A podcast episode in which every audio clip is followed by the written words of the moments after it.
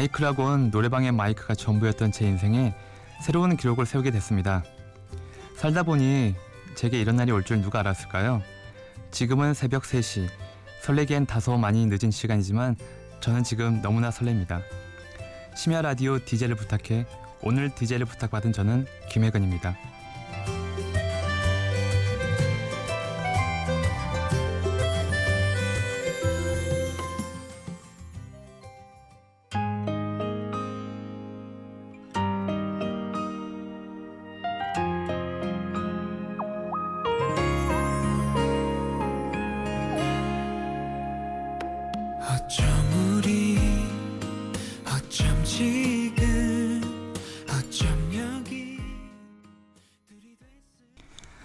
첫 라디오 DJ 데뷔곡으로 아이유 나인권의 첫사랑이 좋을 들으셨습니다.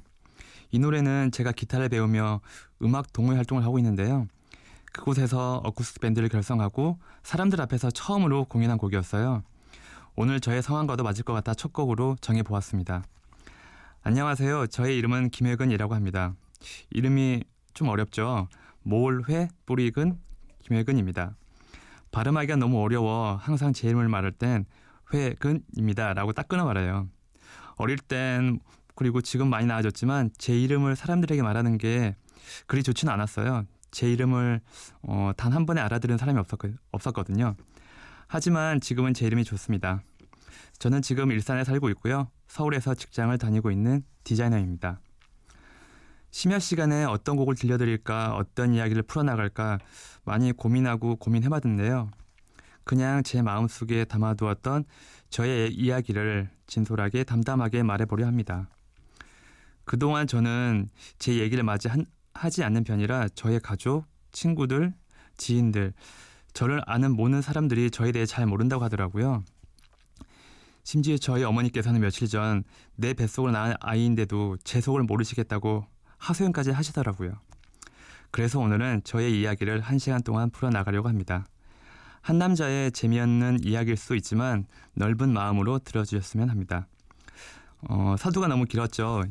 여기서 노래 한 곡 듣고 가겠습니다. 저의 전화 연락처 목록에 세 분의 뮤지션이 계신데요. 그 중 한 분의 노래입니다. 하늘의 이 겨울 웃음은 너란 이유 듣고 올게요.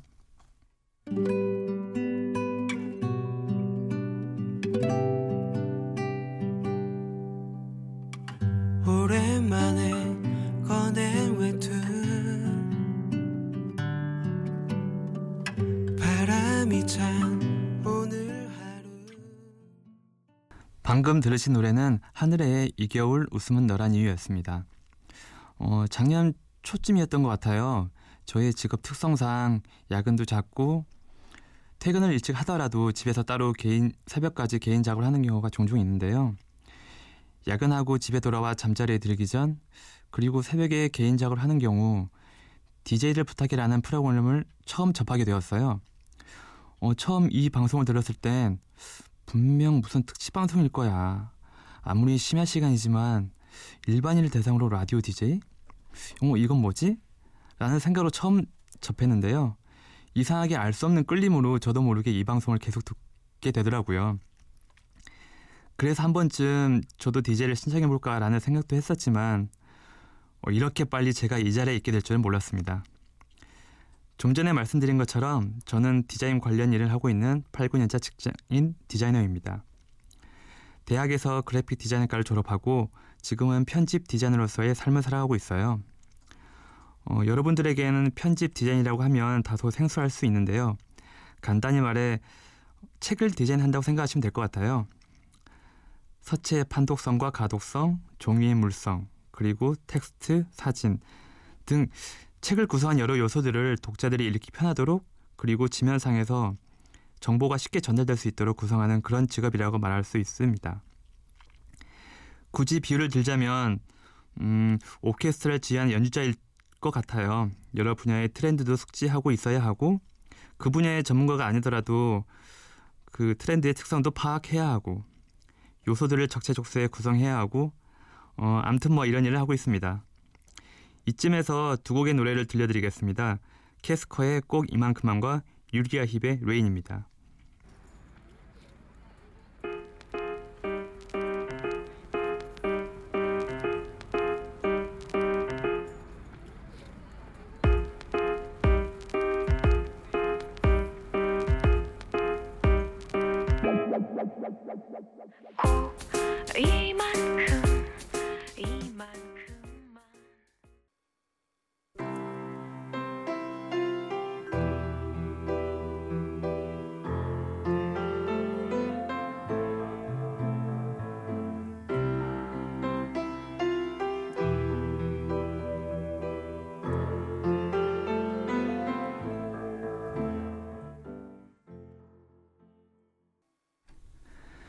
여러분은 지금 심야 라디오 DJ를 부탁해를 듣고 계시고요.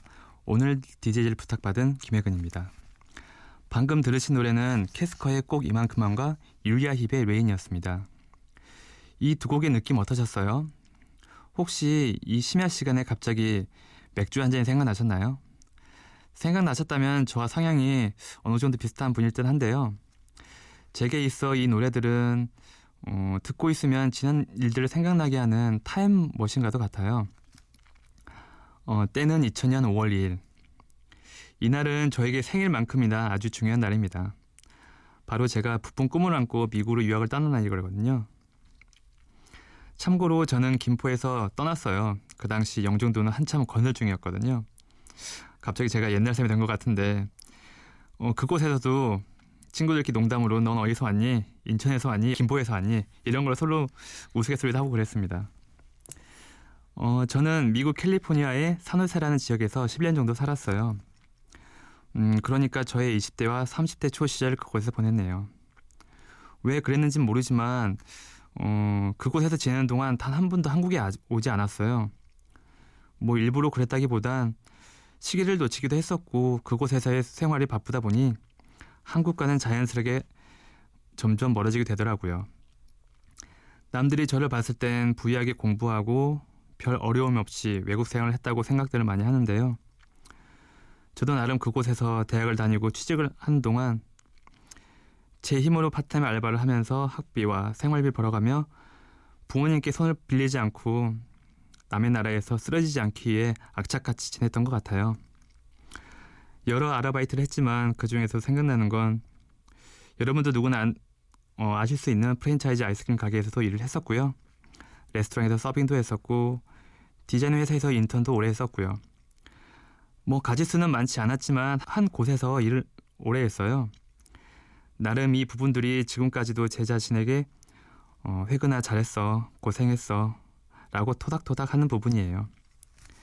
그러면서도 당시엔 참 방어적으로 그리고 공격적으로 살았던 것 같아요. 이방인으로서 너무나 오래 해외에서 지내다 보니 조금만 제 자존심을 건드는 일이 있으면 그걸 참지 못하고 본능적으로 공격했던 것 같아요. 한 번은 이런 적이 있었어요.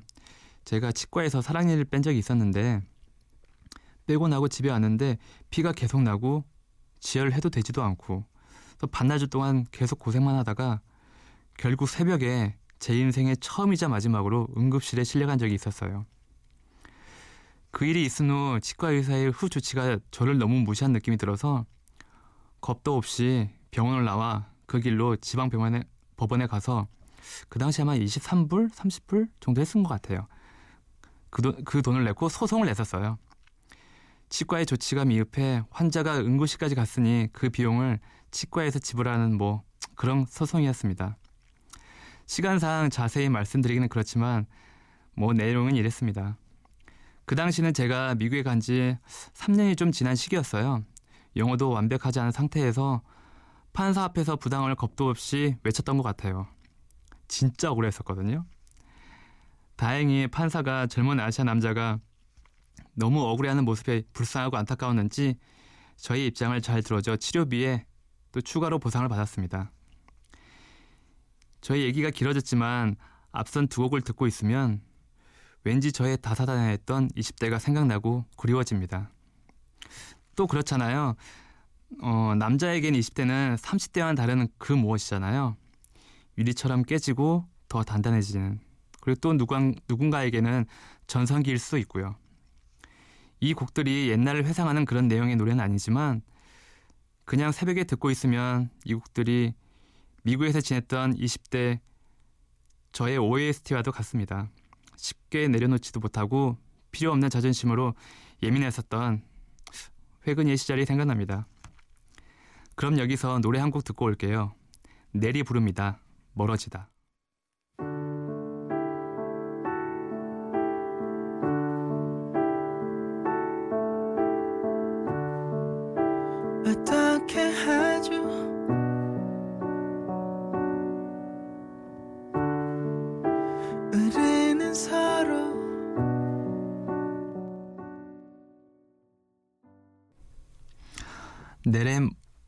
멀어지다를 듣고 오셨습니다. 어떻게 들으셨나요? 저는 갑자기 가슴이 먹먹해진 느낌이네요. 지금 저는 싱글 라이프를 매우 바쁘게 즐기고 있고 연애를 신 지는 2년만 정도 된 것 같아요. 제가 취미 생활로 기타를 배우고 있는데요. 연애를 쉬기 시작하면서부터 막 그때부터 주중 주말 가릴 거 없이 기타에 미친 듯이 빠졌던 것 같아요. 제가 지금까지 살면서 좋아하면서도 싫어하는 말 중에 하나가 하면 된다는 말이거든요. 그런데 연애에 있어서는 이 말이 전혀 통하지 않더라고요. 하면 할수록 잘 되지도 않고 제 마음 같지도 않고 아직까지 인연을 만나지 못했다고 응원을 해준 사람들이 많지만요. 그 또한 잘 모르겠습니다. 몇 년 전 일이었어요. 이전 직장에 호감이 가는 후배가 있었는데 퇴근을 하고 밥을 먹자고 하면 같이 밥을 먹기도 했었고 전시를 가자고 하면 같이 가기도 했었고 야근 후 퇴근을 할 때도 종종 같이 택시도 같이 타고 서로 가는 방향이 달랐지만요. 참고로 그분의 집은 창동이었고 저는 일산에 살고 있었습니다. 대략 거리가 얼마나 되는지 짐작이 되시지요. 내부 순환도를 타러 일산까지 좀 멀긴 멀었어요. 제가 외국 생활을 한 덕분에 주말에 대학로에서 영어도 같이 공부하면서 같은 공감대를 만들어 갔었습니다. 대학 친구나 선배도 아니고 회사의 선배와 뭐 이 정도면 제 생각에는 그분도 마음이 있다 생각했었죠. 고백하기 전 제가 아는 여자분들을 총 동원해서 조언을 듣기도 했었고 제 느낌이 맞는 건지 제가 잘 모르겠더라고요. 아무튼 이런 마음이 들고 3개월쯤 지나 용기를 내서 고백했는데 쉽게 말해서 단칼에 거절당했습니다. 선배 그 이상의 감정은 아니었다고 하면서요. 그러고 나서 한동안 그분과는 3, 4개월 정도 말도 안 하고 거의 지낸 것 같아요. 그런데 그 이후에 한 1년 후쯤이었나요? 사무실 내 자리 이동이 있었는데 그분이 바로 제 옆자리로 옮긴 거예요. 일은 되지 않고 업무는 집중되지 않고 괜히 신경만 쓰이고 많이 그랬습니다. 제가 그분에게 마음 많이 서운했던 건 저는 전혀 괜찮지 않았는데 다른 직원에게 부탁해도 될 일을 굳이 저한테 부탁하는 거였어요. 너무 아무렇지 않게. 그런데 사람 마음이란 게 참 되게 화나면서도 한편으로는 바보같이 좋아하는 제 자신을 발견하게 되더라고요. 지난 일이라 애틋하진 않지만 그냥 어떻게 지내고 있는지는 궁금하네요. 대학로 창동 동부간선도로 버스커 버스커 하면 그때 생각이 종종 납니다. 그럼 여기서 지금 저와 같은 경험이 있으시다거나 현재 진행형이신 분들 위한 곡 한 곡과 아름다운 연애와 사랑을 하고 계신 분들을 위한 곡 한 곡을 들려드릴게요. 태연의 들리나요? 제이슨 웨이드의 To Me입니다. 그럼 두 곡 듣고 오실게요. 조금만 아파도 눈물 나요 가슴이 소리쳐요 그대 앞을 그대 곁을 지나면 온통 세상이 그대인데 그대만 그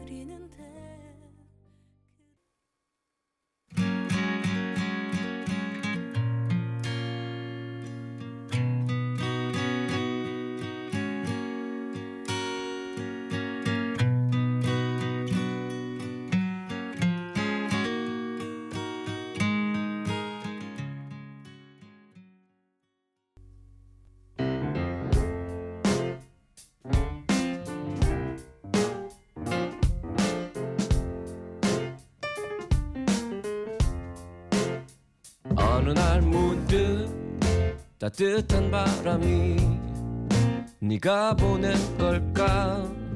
네 냄새가 나 참 향기롭다. 참 오랜만이다.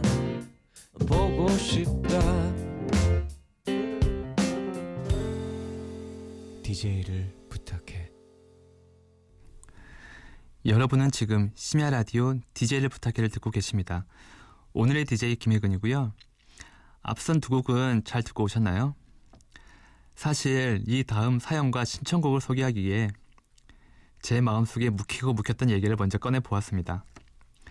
다음은 제가 아끼고 이뻐하는 동생인 모나 씨의 사연과 신청곡을 소개해 드리려고 해요. 혹시 여러분들에게는 무심코 듣던 노래도 아, 이건 내 얘기다 싶어서 괜히 더 애틋해지는 경우가 있지 않으신가요? 한때 모나 씨에겐 이 노래가 정말 설렜고 특별한 노래였다고 합니다. 그 당시 그녀에겐 정말 가깝고 가깝게 지내고 좋아하는 사람이 있었, 는데요 그때쯤 어쿠스틱 콜라보의 묘의 너와라는 곡을 듣게 되었는데 짝사랑하는 본인의 마음을 너무 잘 표현한 것 같아 가사가 마음에 많이 와닿았다고 해요. 마침 모나 씨가 취미로 다니는 음악 학원에서 수강생 공연을 하는데 그 사람 그 남자분이 보러 오기로 했었대요. 그래서 이 노래를 정말 한번 잘 부르고 싶었고 그런데 공연 당일 모나 씨 순서가 와도 아무리 기다려도 그 남자분은 오지 않고 그래서 마음속으로 그 남자가 오지 않으면 그냥 마음을 접으려 했었대요. 결국 그냥 씁쓸한 마음으로 노래를 마치게 되었고 그 남자분은 길을 헤매다 뒤늦게 도착했고요. 너무 미안해했고 아쉬워하는 그 남자와 공연이 끝나고 공연을 보러 온 친구들과 다 같이 술을 마시고 그 남자분과 둘이서 집에 가게 되었는데 그 남자분이 문득 고백하더래요.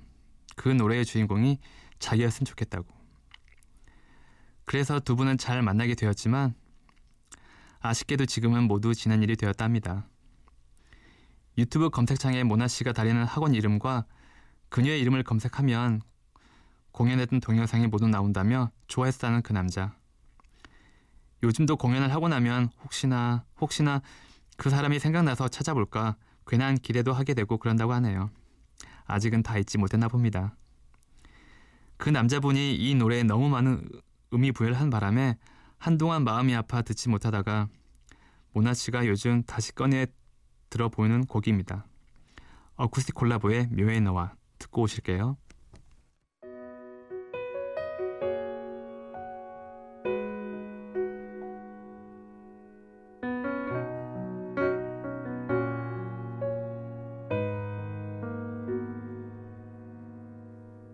네 생각에 꽤 즐겁고 네 생각에 어쿠스틱 콜라보의 묘의 너를 듣고 오셨습니다. 저는 지금 기타를 배우고 있어요. 몇 달이 지나면 3년째가 되어가는데요. 이렇게까지 제가 오래 배우게 될 줄은 진짜 몰랐어요. 뭐 쉽게 포기하지 말자 다짐은 했지만요. 제가 기타를 시작하게 된 건 단순히 집에 기타가 있었기 때문이었어요. 하루는 방 한 구석에 방치해 있는 기타를 보고 그냥 확 버려버릴까도 했었는데요. 그래도 너무 아쉬워서 마지막으로 한번 배워볼까? 라는 심정으로 컴퓨터를 켜고 음악 학원을 검색하기 시작했어요. 그래서 동네는 동네 근처는 싫고 나름 생각에 그래도 음악은 홍대지라는 생각으로 이곳 저곳을, 저곳을 검색하다 상수동에 있는 지금의 학원을 찾아서 지금까지 그곳에서 배우고 있답니다. 보통 남자들이 악기를 배우는 이유는 두 가지잖아요. 좋아하는 이성에게 잘 보이려 한다거나 고백을 하기 위해 배우는 경우. 저 같은 경우는 그냥 오래된 기타를 버리는 게 너무 아까워서 시작하게 되었어요. 참 싱겁고 재미없죠. 보통 처음 3개월을 버티기가 힘든데요. 저는 그곳에서 다행히 좋은 사람과 좋은 강사님들을 만나서 그랬는지 지루함 없이 지금까지도 계속 잘 배우고 있습니다. 저에게 이곳은 뭐랄까, 음, 이제 기타를 배우는 장소이기도 하지만 지나가다 그냥 쉴 수 있는 장소, 아무 생각 없이 서점처럼 들릴 수 있는 곳, 근처를 지나게 될 때면 그냥 아무 생각 없이 문을 열고 들어가 커피 한 잔 마신다거나 원장님이 계시면 간단히 수다도 떨기도 하고 그래요. 요즘은 취미 활동 한다라는 생각보단 그냥 매일 밥을 먹는 것처럼 제 생활의 일부가 되어버렸습니다. 작년 이맘때쯤부터 수강생들끼리 모여서 동호회도 만들어 음, 겨울로 저희끼리 겨, 공연도 하고요. 지난 여름엔 가평으로 MT도 다녀오고 그리고 아마추어지만 저는 아마추어 안 하고 세미 프로 세미 프로다라고 믿고 싶지만 그런 팀이 있어요. 레몬 테라스인데요. 레몬 테라스란 팀도 만들어서 재미있는 음악 활동을 하고 있답니다. 올해엔 이들과 자작곡을 만들어서 음원을 내는 게 저의 목표이긴 한데 어떻게 잘 될지 모르겠네요. 주중엔 업무로 바쁘고 힘들더라도 주말이면 어김없이 마치 제가 인디밴드 연주자가 된 것처럼 기타를 메고 상수 주변을 활보고 다닌답니다. 그리고 이 자리를 빌어 매 공연 때마다 저 때문에 항상 시달리는 사랑하는 레몬테라스 멤버 나누리 박경환 씨에게 고맙다는 말을 꼭 전하고 싶네요. 그럼 여기서 노래 두 곡을 들어볼까요? 다음 두 곡은 새벽의 분위기와 어울리는 곡이라 생각하고 정해보았어요. 한 곡은 제가 2월에 있을 동호회 공연 때 연주할 곡인데요. 코타로 오시오의 윈드송이고요. 이어서 제이 레빗의 선잠 듣겠습니다.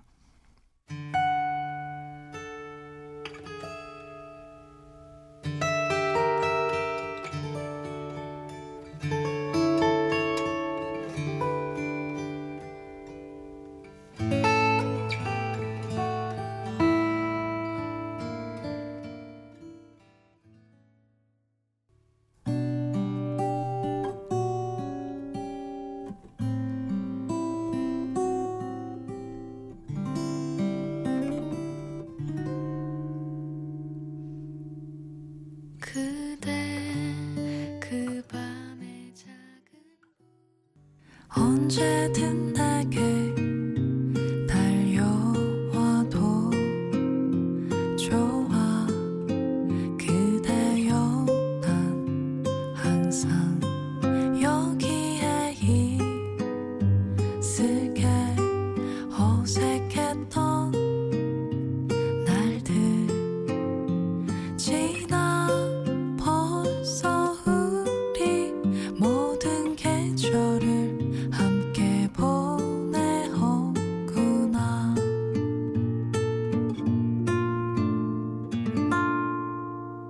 DJ를 부탁해 벌써 마무리할 시간이에요.